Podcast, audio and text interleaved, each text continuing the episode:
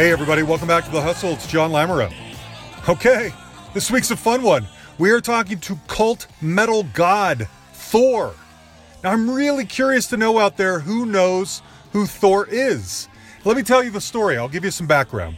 So, back in the 70s, almost 50 years ago, Jon Mikl is like this world renowned bodybuilder. He wins Mr. Universe. He's got he collects buckets of trophies, and eventually, like Lou Ferrigno or Arnold Schwarzenegger or all the others, he sort of decides to go into show business and he adopts the persona Thor and becomes a rock singer, a heavy metal guy.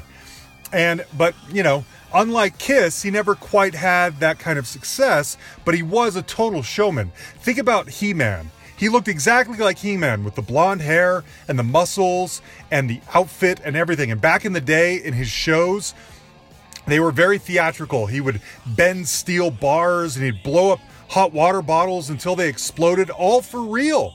Okay? Well, this has gone on for nearly 50 years. And in fact, this year he put out his 31st, I believe, album called Rising. It just goes and goes. So now in 2016, they made a documentary on him called I Am Thor that is totally entertaining. I've seen it a couple of times, and the most recent time, I believe it was on Tubi. So it should be free on one of the streaming services. Go check it out. Now, anyway, uh, he's still at it. In fact, we did this conversation back in March, uh, right before the pandemic hit. So, and I had seen him in concert the night before.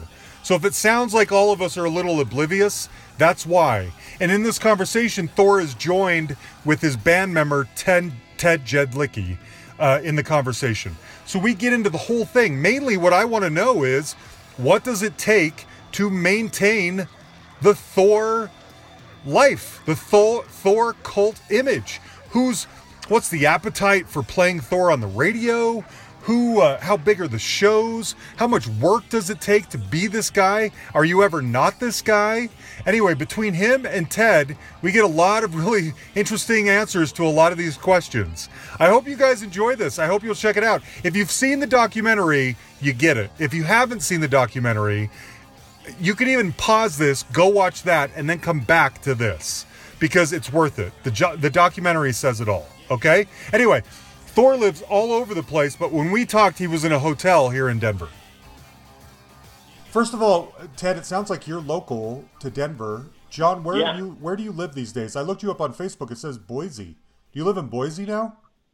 Yeah, just a little bit in Boise. I live all over the place. You know, huh. uh, Washington, Washington State is is one place, and Vancouver is another. Okay. The uh, is life on the road just so you know profitable that you got homes everywhere, or what? What's the story? Well, I don't totally put all my eggs in uh, one basket like the music business. You have to be diversified. Yeah, I sure found that out in my life in 50 years of being in show business. I bet. I bet. Yeah. I have a million questions about that, by the way. So I'm glad you brought that up. I'll, I'll get to them later. I got to ask. So, you know, I'm watching you last night, and it's such a blast, and you still bring it. And but I was just I was thinking how many times a day does Jon just look at himself and say, "I'm getting too old for this shit"? I mean, do you, you know, how old are you now? Too old. Yeah. But Thor is ageless. That's true. That's uh, true. I'm in my. I'll tell you. I'll tell you how old. I'm in my 60s. okay. Know? Okay. What's fun about this? What? And I don't mean that in a negative way, but like, what keeps you going? What drives you every day to keep doing this? I think going out there, you know, making music, recording albums, and going out there and promoting them. And as you saw, the enthusiasm of the crowd. Yeah. You know, the guys going wild there in the mosh pit. the crowd really energizes you, and it's it's it's a high that you know you can't even explain. Yeah. You know, it, it, it's just something real special, and the fact that the younger uh, generation still is into Thor. You know, I admit I'm an underground artist uh-huh. mostly. I'm not mainstream. Uh, I didn't achieve the status of Kiss, but yet we do have a status. We've got movies out there. Uh-huh. And we're all over the internet, all over YouTube, and we got a lot. I mean, this is the uh, this is the 31st album So it really is. It's just that see all these new generations uh, after 50 years of being in this business still get excited about music you wrote before they were born. I mean, yeah. to me, that's absolutely amazing. Yeah, that is amazing. Do you ever get tired of? I noticed that the the the props and the costumes and stuff are probably scaled down from back in the day when you bend the iron and blow up the hot water bottles and stuff like that. Is that ever a drag, or is this just part of the fun for you? Oh, it's part of the fun when I say strength is in the music. When yeah. the fans sing along with us and, and get enthusiastic, as I said, uh, yeah. it's in the music. But we we are adaptable. We're a flexible band. Like in certain, you know, I, I say we're more popular in certain territories and countries maybe than other countries. So, uh-huh. uh, say we go to Sweden, I got bigger props and actors, actresses on the stage because oh. you know it's it's a in Finland it's one show, in Sweden it's another show, uh, and you get twenty thousand people. You get you know uh, it, it's different, but then you've got to adapt. Like, how are we going to bring the chariot on stage? um, you know, in, the, in at Tennyson's Tap, you know. Uh, Right. I mean, I could barely fit on the stage, and I had to dodge all those guys that were in the mosh pit. And they were coming at the uh-huh. stage. You know, they were. They, groups of guys coming in, and you know, if I didn't sidestep so fast, I would have been crushed. Right. Right. So when what are some of the you know in Denver that was a that was a smaller kind of a bar or whatever, but are there other what are some of the towns where you draw a lot of people and or, or maybe well, even other countries? Well, Seattle was jam- was sold out. Really? Seattle, nice. Yeah, uh, Portland was sold out. Great. Uh, they're big. They use bigger stages than the Tennyson Tap. Yeah, you know yeah. they they can seat 500. And now the Whisky, uh, we do really well at the Whisky in Los Angeles. That's a, I mean, Kiss played uh, the Whisky last year, the only club appearance they played. So it's just a very legendary, wonderful place. Don't you think so, Ted? Oh yeah, it's, yeah, uh, it's amazing, and the, the fans in LA just seem like, you know, they still live in that those those heavy metal dreams from, from mm-hmm. you know back to the golden years of of the genre. Right, Ted. You I. You know, you're a younger guy. Did you grow up with Thor's music? How did you even become a part of all of this? Yeah, you know, I I uh, was kind of the outlier and, and liked kind of the, the classic metal when, when it wasn't popular to like. And uh, you know, through friends, they exposed me to Thor, and and uh, in one of my old bands, we used to cover uh, Thunder on the Tundra, mm-hmm. and and then just uh, you know, by chance of knowing the right people, we we got hooked up, and I was asked to to play a show with Thor, and it happened to be in in Finland in front of you know thousands of people, and we were. Wow. You know, wow. you know and, and so if you're asking like where are those big crowds, it's you know Finland and uh, Sweden have been the biggest ones that I I've played with you Okay. Yeah, those are the largest crowds. Yeah. Okay. Wild. So Thor, tell me, I am really curious what kind of an effect the I Am Thor documentary has had on you. I've seen that a couple of times. That was actually where I got turned on to you. I think I had heard of you or, you know, seen snippets here and there, but a buddy of mine recommended that movie and I loved it. And it's a lot like Anvil, the other, you know, great Canadian heavy metal band that had a wonderful documentary made about them. What kind of a response have you seen? Do, is that how a lot of younger people know who you are, or did they grow up on with their brothers playing them Thor albums like Unchained or whatever when they were kids? How does it happen? Yeah, I'd say all of the above. You know, you know, we we have done numerous movies, hmm. and uh, movies I never thought would have longevity or would be so popular uh, in the underground with new young generations. A movie like Rock and Roll Nightmare, for mm-hmm. example. Mm-hmm. Uh, on our on our tour, so many fans are into this movie Rock and Roll Nightmare, or they or they saw Mystery Science Theater uh, 3000, and they saw Zombie Nightmare. Another one, uh, that movie I was in with Tia Carrere and Adam West. Mm-hmm. Uh, somewhere along the line, someone's seen or got influenced by, by something we did. We may not have had all the mainstream hits that Dawkins had or or Motley Crue or you know. However, we, we're sort of outside the box. It's done differently. Uh, people have discovered us through other ways as well as the albums being handed down or mm-hmm. whatever. Mm-hmm. It's just so many things uh, that people are discovering us by And uh, I think the internet coming into uh, play, you know, changed a lot of things for us too. Mm-hmm. Because a teenager, for example, can go on to YouTube mm-hmm. and just all of a sudden, wow, there, you know, what's this mm-hmm. band? You know, discover a band that, you know, that from the '70s or from the '80s, and suddenly they'll get into that band yeah. uh, quite heavily. Yeah, Ted, I'm curious. Did you grow up with someone passing down the album to you? And if they did, what what was like a favorite track? What hooked you? Oh, it was it was definitely Thunder on the Tundra. Yeah, was I had a friend okay. who had the albums, and and that was the one we all always gravitated to. And then he also had the the DVD, the anthology DVD, which was oh. you know, all the classic, yeah. um, you know, everything from you being on, uh, you know, the the Merv Griffin. Merv Griffin, yeah, yeah. yeah. That, that was the prelude to I Am Thor anthology.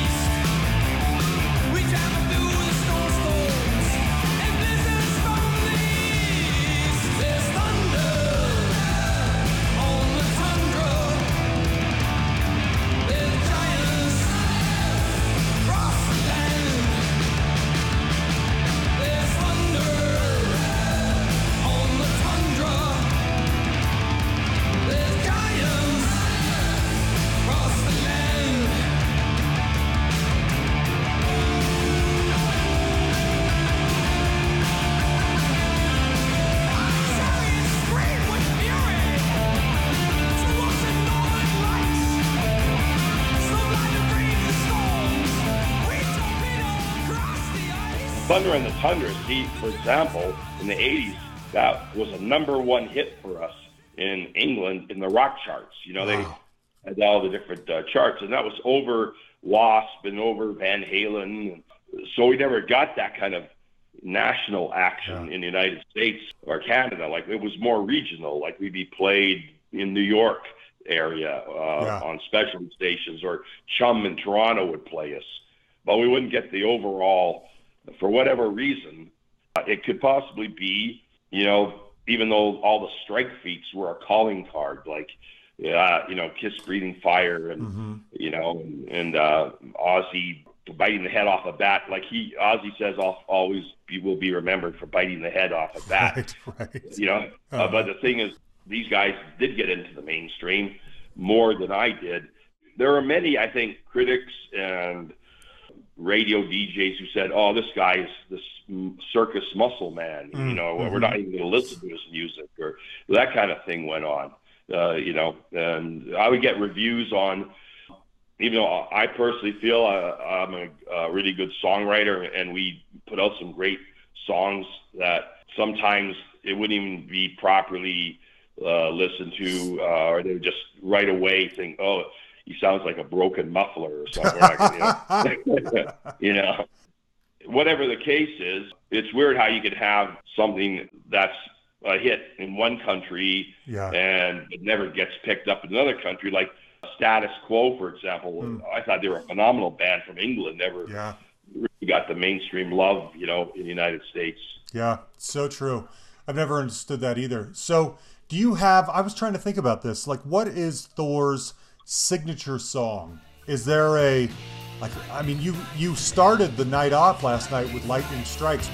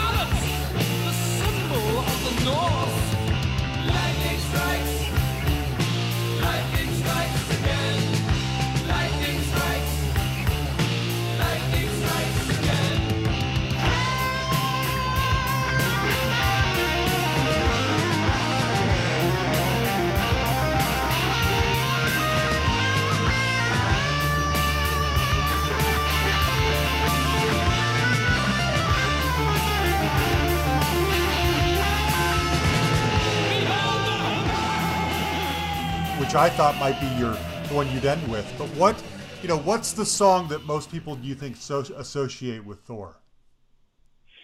I think if there was one song, but it, it's it's strange because we could play one venue and they want to hear "Keep the Dogs Away." Yeah. Uh, the most, and another venue is the Thunder on the Tundra, or another one. Uh, well, definitely we accept the challenge.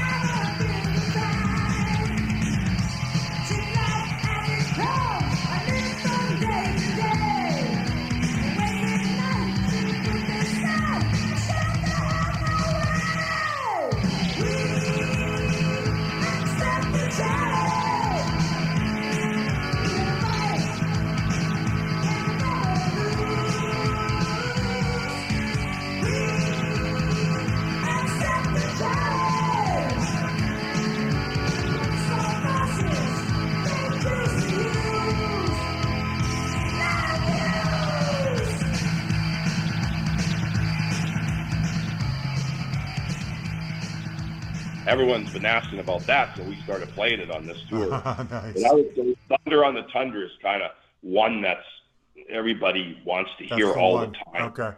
Okay. So you have the new. We, I wanted to touch on this. You have the new album Rising that just came out a couple of weeks ago. What number album did you say this was? Number 31. Goodness, thirty-one. Oh my gosh! Wow. 31 studio albums. I mean, we've had how many? Six studio albums with Cleopatra Records alone in the last, you know, four years. Wow. And they're doing you well know- enough to keep you around and keep you on the road, and you're, you know, you're satisfied with the success and all that kind of stuff. Uh, yeah, I, I guess you know, unless I'm a tax write-off, Yeah. could be a, you know, I don't know. Right. Uh, Right. you know, but somehow they're they're very happy with what's going on and and and how it's building. Uh-huh. You know, the comeback type of thing, and Yeah. you know, I mean, it's, maybe it's a rocky story, but I mean, they're re- really trying to promote us or get really get behind us as, as as they do. They've got other artists that are pretty big on their label, like Danzig is doing Mhm. stuff with them, and They- They're really pushing that Angel lately. I A- think. Angel. I don't know if Ah, you remember. right. Of course. Yes. Yeah. And the Guess Who, and uh, Guess Who are kind of a, it's a different lineup. They still have uh, one guy that's, uh, you know, the original member of the Guess Who. But that's how things are going Yeah. uh, with a lot of bands when they come back. There's, there's either one or two guys left, you know. Right. And even my bands, you know, the, from Keep the Dogs Away, two guys have died. Some of the bands I toured with for the Dogs 2 album in uh, 2001, they passed away. And, uh, you know, as you find your, that, that your mortality, you know, uh, you, or you accept mortality more or, or try to figure it out more as Yeah. time goes on. When you get my age and you see, you know, different like Yeah. people that were icons, you know, Sure. uh, as well, right? That I thought were icons, and you know, and they can pass, you know, pass, and it kind of freaks you out. It's happening more and more these days, and it's going to continue to happen. You know, all the people we grew up loving are getting older, and uh, it's time comes for all of us. I am curious on Rising, the new single off that is Wormhole.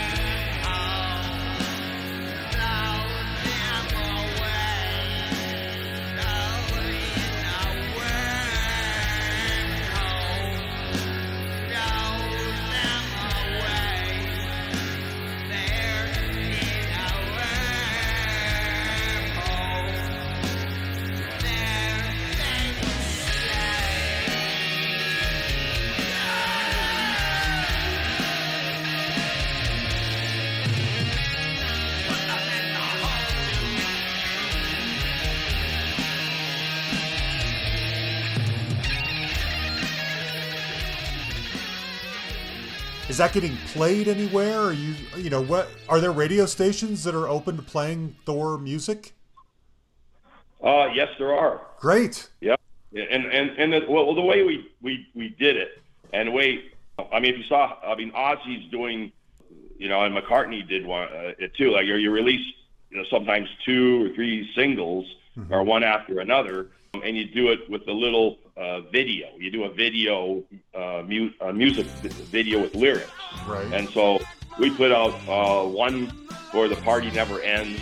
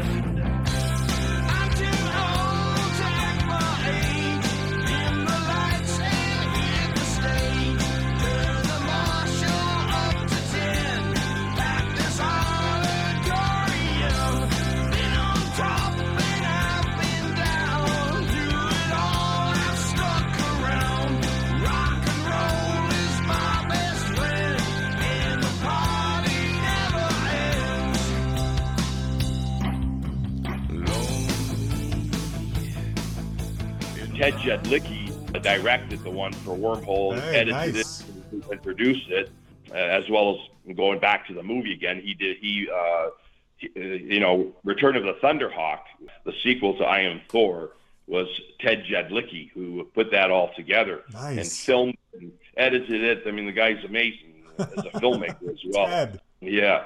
The other one was The Game Is On. So we put out three uh, music videos, and, Yeah. and they get uh, a lot of hits. For example, The Metal Voice, which is a pretty big, they get a lot, uh, pretty, they have a pretty big following. Mm-hmm. Put it out, and it got picked up by Brave Words, and so it got a lot Cool. of uh, a lot of hits actually. Yeah. Uh, I think there was uh, a lot when I last saw there was the party never ends. It's got fourteen thousand hits, and Wormhole uh, got two or three thousand and climbing at you. this stage, and then it keeps going, right? That's So wild. people get MTV, and you know, or and and much music back in the day where you could make a twenty thousand, thirty thousand dollar video, and you present it to them, and the council says no, we're not going to show this video. You know, those days are gone. With the with the internet now, things are different, right? You can be your own master in many ways, and as long as you got a good plan, you, and you know, YouTube is very, very important. You know. Mm-hmm. okay. Yeah, we've going going back to the radio question though. It, we've been you know getting the charts and playlists and, and seeing that we are getting picked up all over the country. Yeah, yeah, yeah. You know, That's I true. from uh, U- University of Connecticut, UConn. Their their radio stations playing us. We've got KFAI Radio in Minneapolis, where I'm originally from. So I I love seeing that Cool. Yeah, all over the place, picking us up. That's right. We, you know, I, I was elaborating more on the music videos, but the fact is, the radio is is playing Wormhole. And they're, Great. they're playing. They're they're kind of picking their own cuts. Like Defender died. You know, there's so many different, I think, great songs on the new album Rising that they're just grabbing stuff they personally like.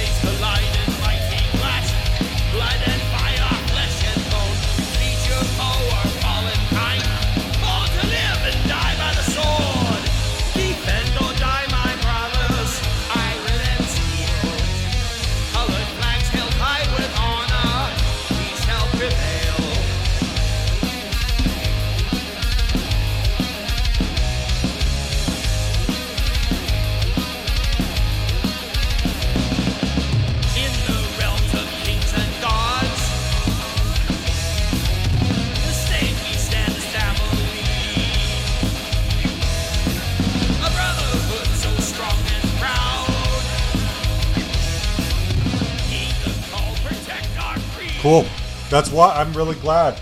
I uh, I'm always curious what the life of a cult artist like you is really like because you have a devout group of fans, but you're not necessarily on you know the radar of you know selling millions of records or tons of radio play, but you got to keep it going. And so I'm always curious how someone like you manages to do that. And it's but I'm I mean it sounds like as long as you keep putting out quality albums that fit your target audience and they accept you and they love you when you come through town, then that's the life right there, you know?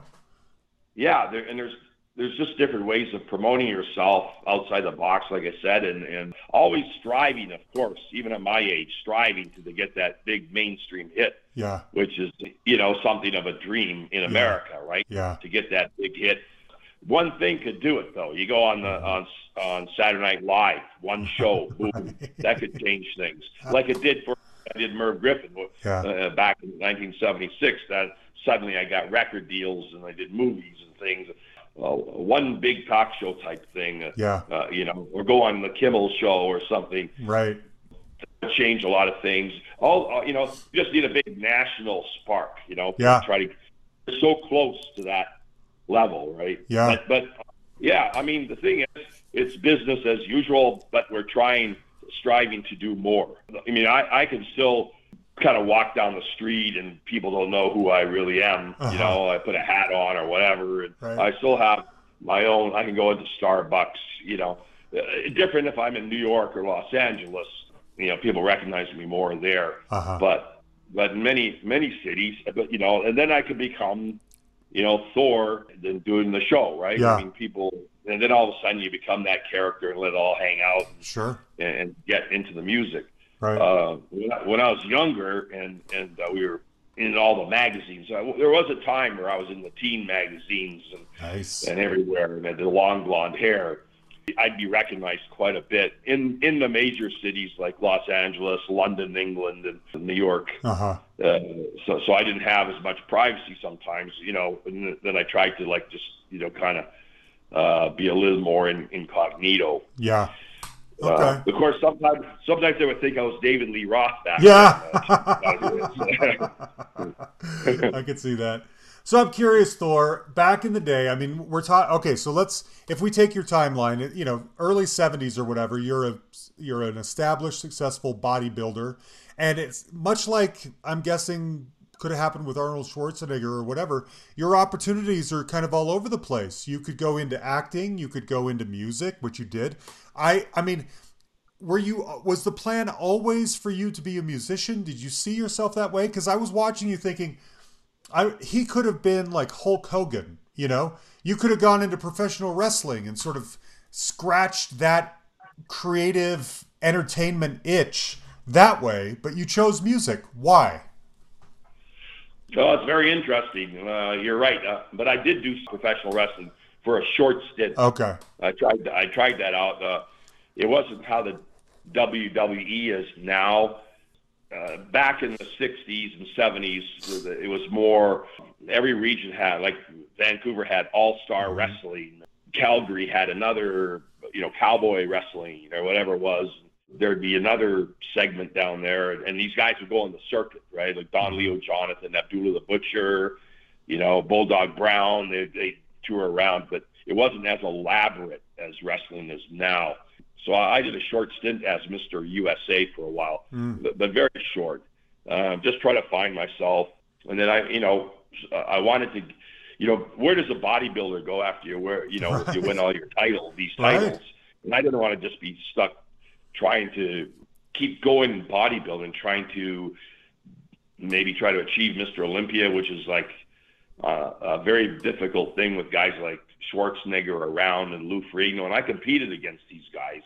Uh, I competed against Louis Ferrigno and uh, Mr. Universe. And, and the, the thing is, it, it's a it's a tough grind too, and it's it's like you're picked by judges, uh, just like uh, figure skating. It, it's not like a football game where you, you you try to win the game by going in there and battling each other, or hockey. It's it's it's a different kind of sport.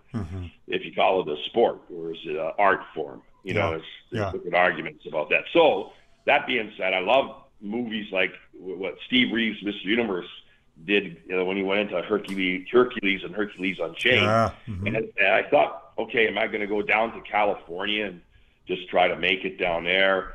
But I ended up like going to places like Toronto and New York, and uh, first Hawaii, and then and then Toronto and New York, and I and just uh, it was more getting more into the music scene, and I, I Hmm. did start the you know the music in 1973. I formed Mikl Body Rock, Mhm. and and that was the beginning of Thor. And Mhm. Thor, uh, the concept was uh, of a character like a Herculean character that could bend steel and was had Mhm. superhuman strength, but could also have searing and un, unbelievable music. That was my thoughts in my head. That were Right. because I used to when I worked out, I used to listen listen to Led Zeppelin Mm. and Black Sabbath, and that would drive me into a frenzy.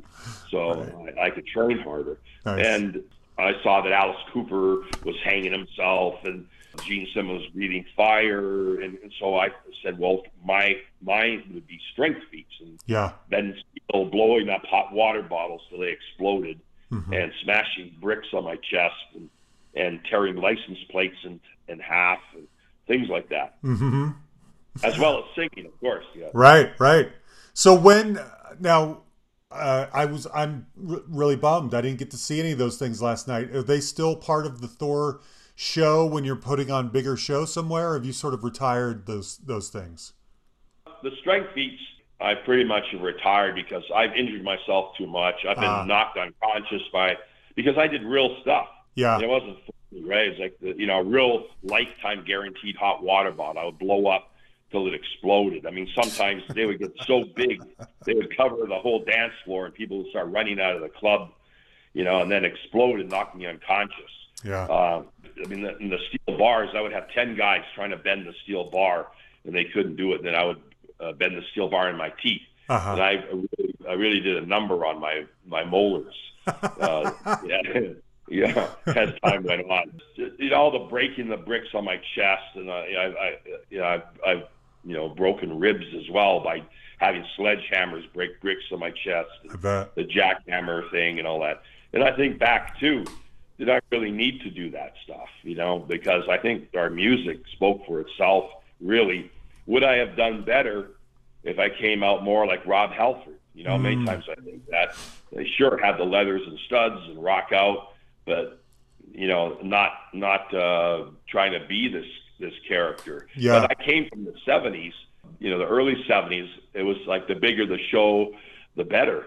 Everybody was into the glitter rock era Right. at that time. Uh, if 1972, 73, there were all these uh, glitter rock acts, and every Elton John was doing big shows. Sure. There was Kiss coming in, and you know, uh, it, it was that uh, period. So, so I, as I said, I wanted to be this icon uh, type character, uh, superhero, and and uh, Yeah. it just you know became my thing, and uh, and I I kept going with it, and, I- you and, know- and you know, I was going to say, Yeah. mu- I was noticing musically, if you go back and listen to Keep the Dogs Away, there's almost a, there is a glam rock. In fact, it reminds me even a little bit, you sound a little bit almost like Lou Reed in that, this sort of, uh, I don't know, speak singing that, uh, and it sounds more power pop, glam rock.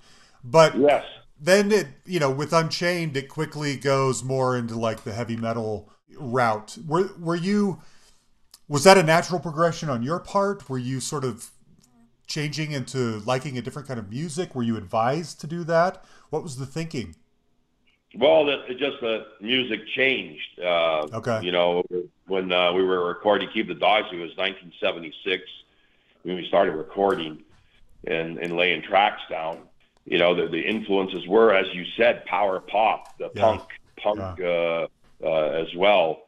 And uh, I was into Lou Reed and also Jim Morrison. Mm, that's kind of my style of singing anyway. So we were uh, often in the punk magazines at that time. Hmm. And also people say, hey, this is a power pop band. Because one of the co-writers was Morrison. Uh, people would say, oh, it's really Jim Morrison singing. we actually had a, I don't you heard of Klaatu when they, Uh-huh. that got picked up was really the Beatles. We had that sort of thing happen to, as well. No that way. a little press thing came out. It was really Jim Morrison Yeah. singing. It could have got, probably gotten gotten farther, you know, if it was That's funny. exploited more. Yeah. And, and then just the music uh, just got heavier, as, uh, you know, in between 19 uh, when it was released in 1977, and then going into 1983 with Unchained. Uh, we were just in a field uh, of metal coming back Yeah. strongly. Yeah. And that's how I felt too. I wanted to do the heavy riffs like ang- and anger and lightning strikes, and Mm-hmm. and that's where the, the writing started to go, and the, the band started sounding heavier, and it, and that was a great time for metal. It was Yeah. absolutely amazing. Yeah, it was. Okay. Let me ask you this. I wanted to, uh, you know, when we were talking about kind of going into the acting and stuff like that, the movie touches on how you were in the running to play Thor in Adventures in Babysitting. And I remember seeing that movie. And I remember that's Vincent D'Onofrio, who went on to be a very successful actor. But it makes perfect sense that you should have been that part. What happened? Did you audition? Were you actually, was it really close? What went wrong there? It was one of those showbiz stories, the fine line between the underground and the mainstream. And uh, I just completed filming Rock and Roll Nightmare, and there was a lot of buzz about me in Toronto. And uh, Chris Columbus or Christopher, you know, he was Yeah. uh, putting together Adventures of Babysitting, and so they, in the worst way, asked me to audition for it. I auditioned for it, and they gave me a standing ovation. So they, I signed a contract. I, I was in the Adventures of, of Babysitting, and uh, I actually, you know, memorized all the, all the lines like you do with movies, and Mm-hmm. and got the, you know, the fittings, everything. You know, I'm I'm going as you know uh, I expect to be in the movie. Everything's all set. Sure. Suddenly there's a call from the agent, and just like that, they said, "Oh, there's a change of plans." Hmm. Uh, I Vincent just came off of a, a big smash with uh, Full Metal Jacket. Mm-hmm. You know, it's like in anything in, in show business, politics too it plays a big thing in this. And they, I guess, you know, felt he was going to be uh, something Hmm. special, something of a star, uh, and w- which which uh, he did become, right? Yeah. I mean, uh, Yeah. I have no animosity against him. I, I watched, uh, you know, you know, his TV series, and Mhm. you know, I saw him in Jurassic Park. Mhm. Uh, maybe I liked it when the dinosaur bit his arm off. I don't know, but I, no, I actually really like like him as an actor. Uh-huh. I really do. But anyhow, what happened? They paid me off because I had a contract, and uh, you know, it, it was quite a, a nice payment. But however, I had an empty feeling because Yeah. I I thought that was it was a Disney movie, Touchstone Pictures, Mm-hmm. and I thought that was going to be a big opportunity for me to get into the mainstream. Yeah. Just that to be in the Adventures of Babysitting. And many people over the years thought, "Oh, is that you in Adventures of Babysitting?" Or, or you know, who don't really look at the the credits, you know. But Yeah. uh, Yeah. yeah, you know, but uh, no, it's Vince. Uh, you know, so that that's showbiz, right? Yeah. Uh, Yeah. uh, it, I would have just said, "Hey, uh, if I had the choice, I'll be in the movie. You don't have to pay me." Right. And this one, they paid me, and and uh, it kind of felt empty to just kind of wa- have to walk away from that whole thing. Yeah. I bet. You mentioned in the documentary the fallout from that is a period of kind of depression and even suicidal thoughts, if not actually committing, trying to commit suicide. I don't remember. What uh, what was that period like for you? And I ask because I think it's interesting that first of all we all go through that, and people assume I think a lot of the time that you know rock stars don't have the same kind of hard times and depressive feelings that the rest of us do, but you do. And so, what was that period of like of life like for you?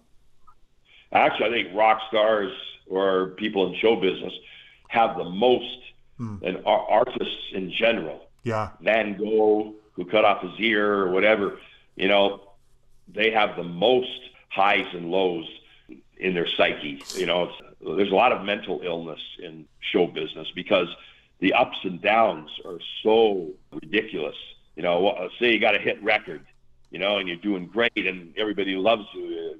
You're invited to all the the parties and or you know big time stuff. Uh, you know, uh, royalty loves you or whatever, and then suddenly uh, another artist has got the number one, and you drop down. Yeah. All of a sudden, you don't feel as good anymore. Yeah. Suddenly, that certain excitement you had in your mind and feelings you had about being on top, and then that's not there anymore. You know, your Mhm. record's not as popular, and someone else is up there, and it's a roller coaster ride.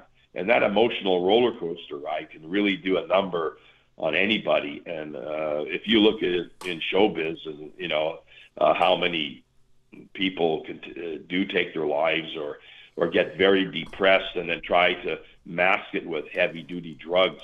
You know, it's it's it, that's that goes for Yeah. movie stars and rock stars and other artists. Yeah, it's true. Okay, I want one of the things we try to cover sensitively on here is the business side of things. Um, let's start with you, Ted. I'm curious because, like I was mentioning before, I noticed I, I believe you live here in Denver. Is your primary gig to you know work with Thor and uh, go on the road with him and be a member of the band, or do you do something else as well? You mentioned No, I- you know a- making I that job. movie. You do okay. I didn't know if your Yeah. job was to do creative things, uh, make movies. What what is it that you do? I, I actually uh, I've got a nine to five desk job doing doing you know finance, so uh, that, that that helps because I do a lot of you know band management with with Thor here, and so I'm able to use those skills and transfer them over here. And That's great. um, you know, I I don't think back in the day Thor was on the road. Sometimes you you were playing 300 shows a year, and Goodness. that's that's just not what he's he's up to right now Yeah. at this stage of his career. And so for me, it's it, it's uh, you know part time, but also it's uh, I mean I just love music and and Yeah. heavy metal and and the being getting this opportunity to work with Thor is is amazing. So no, it's not my full time thing, but uh, you know maybe down the line I, I, Yeah. it could be, but you know at, at this point the uh, the music business is is just kind of I feel like harder to make that Yeah. income. You know, you, Yep. everybody talking about Spotify and they get a million streams and get eleven dollars for it or something. So it's uh, you know someone's getting that money, but it's Mhm. it doesn't always go to the artists. Yep. Yeah, who knows how to make it work anymore? Uh, really, I mean, all the things Thor was saying earlier about the beauty of the internet and YouTube and all that kind of stuff. It is. It's wonderful because it gets it spreads the word and it satiates the fans from all over the world to feel like they're connected with you. But it dilutes the business side of all of this to the point where who knows where where that even stands. Where people are going to make. money. I mean, you're in finance. You know this better than anybody, probably. You know. so yeah, it's uh, it's frustrating. I think everyone is just trying to figure it out and do what they know to do, like you, and uh, hope for the best. You know. So okay. Um, But uh, why does I mean why is Kiss going out for another? Uh, you think, well, they got all the money in the world I know. what they've done. But why is these guys torturing themselves to go out and do? uh, Or David Lee Roth, why is he doing another Yeah. tour? Or Elton John, for example, you know, where he, you know, he's out there doing stuff. You, you think, Yeah. wow, that guy made millions and millions. But now the the older guys are not making it so much from from the record business. The the the, the your record is sort of uh, a marketing tool, Yep. but you got to try to make it from the road. And the road, as David Lee Roth says, the road can kill you. Yep. Yeah. It's so true. It's so true. What about you, Thor? So you had kind of touched on this earlier when we very first started talking that touring is only kind of one line item of business for you. Or what other things do you do? Or is is being Thor your I, I'm sure it's your primary job. Is it your only job, or do you do other thing? Have things? Have investments? What do you? What else? I, I'm into into a lot of different things, uh, really, because you know you can love music, but music doesn't always love you back. Very well said. yeah, and, Yeah. and I, I mean it, it, it doesn't. You know, you can't put your eggs all in one basket with music these days, and maybe in the '70s. You know, I mean, in the '70s, everywhere fat were, were you know record companies were fat cats, and Yeah. artists could get you know huge checks, and everybody made a lot of money just from the records. You know, but, but nowadays, uh, I I like the sports business and apparel business, Mm. and I have involvement in that. Wow. Really? I'm just get a drink of water. Ted, I'm curious. What is the craziest thing you've seen being on tour with Thor? Uh, I mean, it's it's everything from just you know some of the crazed fans that just Yeah. adore him, and and you know there there was a guy Oscar Rolfsson in Sweden who's who's a huge Thor fan and collector, and he's got. I mean, he brought everything out in special, you know, edition uh, records and you know pictures from back when Jon Thor was, you know, in his twenties, and all all this crazy stuff, and watching Thor going, looking through that, and bringing memories back. That was that's pretty amazing. And Yeah. then you know, just the, these young fans that you, you know the songs were written before they were born, and they just go crazy at the concerts. And Yeah. yeah, Okay. How are the groupies? yeah, oh yeah, the groupies are great. Nice. There you go. You're a good-looking guy, Ted. I can imagine Oh, that uh, with or without Thor's help, getting groupies is not going to be hard for you. You know? No, I've got a girlfriend right now, so I, I'm I'm pretty good about that. Okay. Good. Good. Good. That's great. So Thor, tell tell us a story. What is when you look back over your career? What is what are some of the things that are- just are mind blowing to you? I would imagine a guy like you, with the career you've had, has seen just about everything on on the entire spectrum of good to bad. What are some of the things that stick out in your mind? No, I've seen the good, bad, and the ugly. Yeah. yeah, over the years, seriously. And um, so, I mean, there's been great moments. There was times uh, one time we played the Dunes in Las Vegas, and it was uh, one of the first uh, real heavy metal concerts in Las Vegas. And uh, I looked out in the audience. It was it was a Halloween show, and it was for the entertainers on the strip. And I look out in the audience, and it's, it's like 2,000 of all these entertainers, showgirls and the acrobats, and just amazing. And then you look at the there was going to be a, a these special VIPs, and there's Sammy Davis Jr., Robert Goulet. no. You know, they're all there. You know, in a big, whole bunch of incredible stars. And we did the show, and they gave us a standing ovation at the end. And I thought that was a, a pretty amazing thing. You know Mhm. uh, and and it gave you a good feeling. And then there was a time I was going to do the Unchained album, and a, a guy Felix Pappalardi, who Ah, produced yeah. Cream, Yeah. yeah, he was he was going to produce uh, the album Unchained, and right before you know we were going to, I actually spent Christmas with him, and he and his wife Gail uh, at his place in uh, in his condominium in downtown Manhattan. And we were talking about and going over everything, getting everything prepared. And, and just before we were going to go into the studio for Unchained, Gail shot and killed Felix Pappalardi Ugh. um, uh, you know, on, on a, some crazy cocaine binge or Yeah. whatever. And then so I ended up producing Unchained myself. Um, Wow. But it was just just a, a horrible thing to happen. It just Mhm. just uh, uh, crazy stuff. And then you know I can go to a great thing like meeting Ted for the first time at this huge festival at Finland, and you know uh, we uh, put the band together. I mean, uh, John Leibel put the band together. The uh, guitarist in uh, Return from the Thunder of the Thunderhawk, Uh-huh. and he assembled like these the Avengers. You know, these incredible musicians. And Ted Uh-huh. flew in from Denver. I've never met him before. We ended up uh, actually going on stage, you know, without ever playing in front of an audience before. And it was 20,000 people there. I say it was one of the greatest shows of, of my career. And, and I've had many Wow. shows that I felt were great, but, you know, in 50 years of show business. Yeah. But this one in 2017 in Finland, you know, uh, was just amazing. Uh, you know, how it just happened. It was just something special. yeah. Yeah. Well, How humbling is that to hear? You know, my of course it's gonna be like the highlight of my career, but Yeah. to hear it's you know Thor saying that uh, you know with all the shows he's done and the you know his long career in music, that's that's really awesome to you know be a part of that. I was just thinking that same thing. I mean, from fan to like confidant, who gets to do that? You know, that's amazing. Um, okay, last question. Uh, Thor, what is? Do you still work out at all? Do you hit the gym? Do you lift weights? Or are you just like, I'm sick of that. I don't want to do that anymore. Well, could you tell? You know, no, no, I, I, I still work out. I have to work out. Uh, But I can tell you, when I was younger, and I'm talking, I started weightlifting at, at seven years old. I started entering physique champions championships at 12. I started competing heavily uh, when I was 14 years old in, in major, like Mr. Canada, uh-huh. uh, Mr. Teenage America.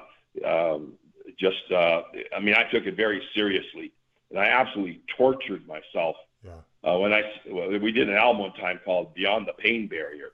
I literally, when I would train, would go beyond the pain barrier, and uh, uh, I go down to Gold's Gym in in uh, Los Angeles, and I trained there, and you know for contests, and and I really really pushed myself hard with weights, and then with all through my career, even when I left bodybuilding and went into show business full time, I still worked out very hard, Hmm. and now I do work out.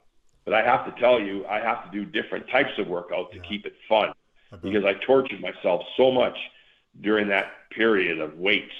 You know, when I think of weights, it doesn't make me particularly happy. Right. I don't get happy when I think of weights and dumbbells. Yeah. You know, uh, so I I uh, do do more like stretching and running at the park and push-ups on benches, and then I'll go into the the gym they have at the park where I work out at uh, and and do some light uh, weights and because I don't I'm big enough I don't need to Right. uh, when they get bigger. I, I'm not Right. trying to enter Mr. Olympia, I, but I want to be presentable on stage. sure.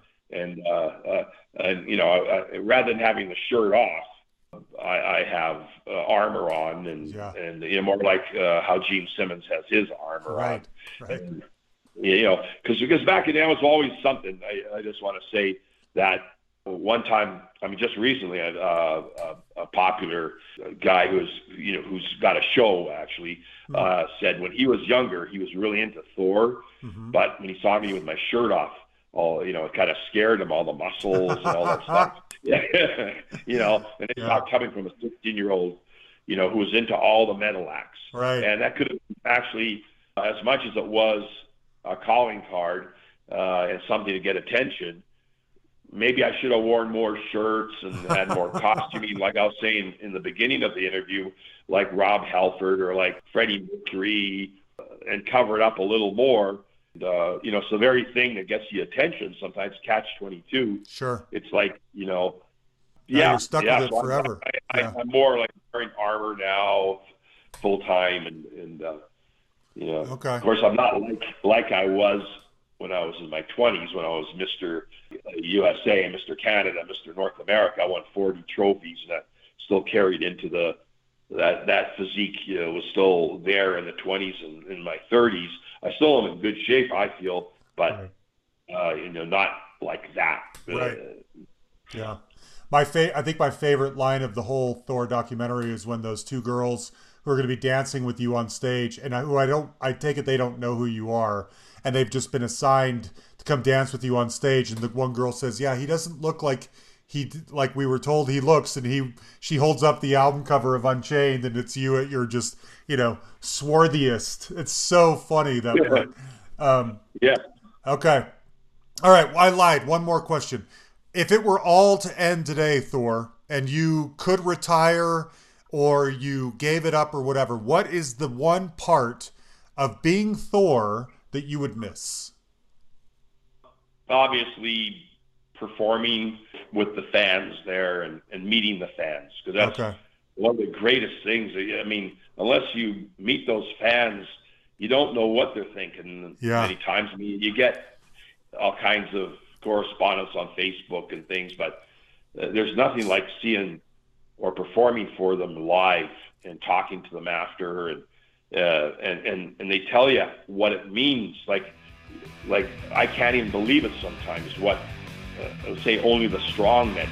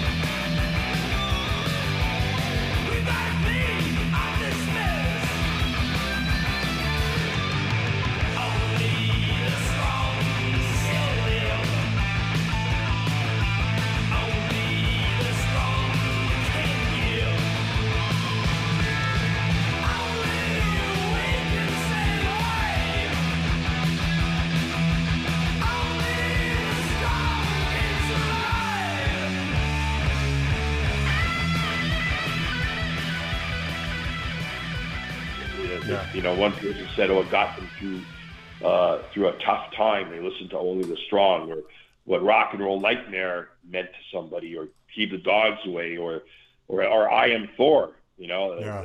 the, the, I had I've had girls come up to me and cry about I am Thor, uh, and and and say that they want to be artists. You know, Wow. and, and sometimes it gets hard, and and and I am Thor gave them inspiration to keep going. That's one thing I hear about I am Thor is that it, it get, gives them the inspiration to Yeah. you know, keep going, never give up. And I always say that, never give up on your dreams, you know, believe in yourself. You know, there, there's something that, you know, if you want to do something, you, you can do something, you know, Right. it may be in different ways, but it, it can happen. So that that would be what I would miss the most. Uh, all the wonderful, wonderful, what I call them the Thor core, or Yeah. the rock warriors out there, you know, the uh, brothers of iron and sisters of steel. You know, they're they're really unbelievable, unbelievable people. That's great. Well, good. Well, look, thanks for talking with me, guys. I uh, Thor, I just find you a fascinating character, and and I'm sure you can imagine thousands of us feel this way. Uh, what a career, and uh, the movie's a blast, and the music is a blast, and so I'm really grateful that you talked to me. Thanks a lot. Thanks, John. All right, there you have it, Thor and Ted Jedlicki. Isn't that interesting? I, I got to admit, I mean, the line between fact and fantasy in here is a little fuzzy to me. Who knows? You know, it's just fascinating. You've devoted your whole life to basically being like a superhero or a comic book character, and it kind of is who you are, takes over your life. What a life. Anyway, I thought that was fascinating. By the way, if you, I, again, I don't know who out there knows Thor very well, but if you want a good primer on like what Thor is all about, the soundtrack to I Am Thor is a really great kind of a almost a greatest hits package. It's got everything you'd want to hear. And if you like it, like the songs we played in here, then dig a little deeper. That's probably the smartest move. Okay? Anyway, uh, thank you, Thor, for talking with me. I'm not exactly sure what we're going to run next week. Uh, I keep saying what I think it's going to be, and then it ends up being something different. So it's probably best if I just not tease it because it could be one of a couple of different things. We got a few things going on right now. Uh, there should be, though, a huge deep dive coming out later this week big band, big guest. One of our biggest guests we've ever had is back to talk about an album that this person worked on. Okay? So, anyway, huge thanks, as always, to Jan the Man Makevich for working with me. Thanks, buddy, for all that you do. Everybody, you can find our page on Facebook. You can like it and keep send us a message. Keep in touch. You can send us an email at thehustlepod at gmail.com, or you can find us on Twitter at thehustlepod. Uh, we put out new episodes every Tuesday. And by the way, I forgot to mention this is a song of Thor's called Let the Blood Run Red. So go check out some Thor if you want. We'll talk to you later.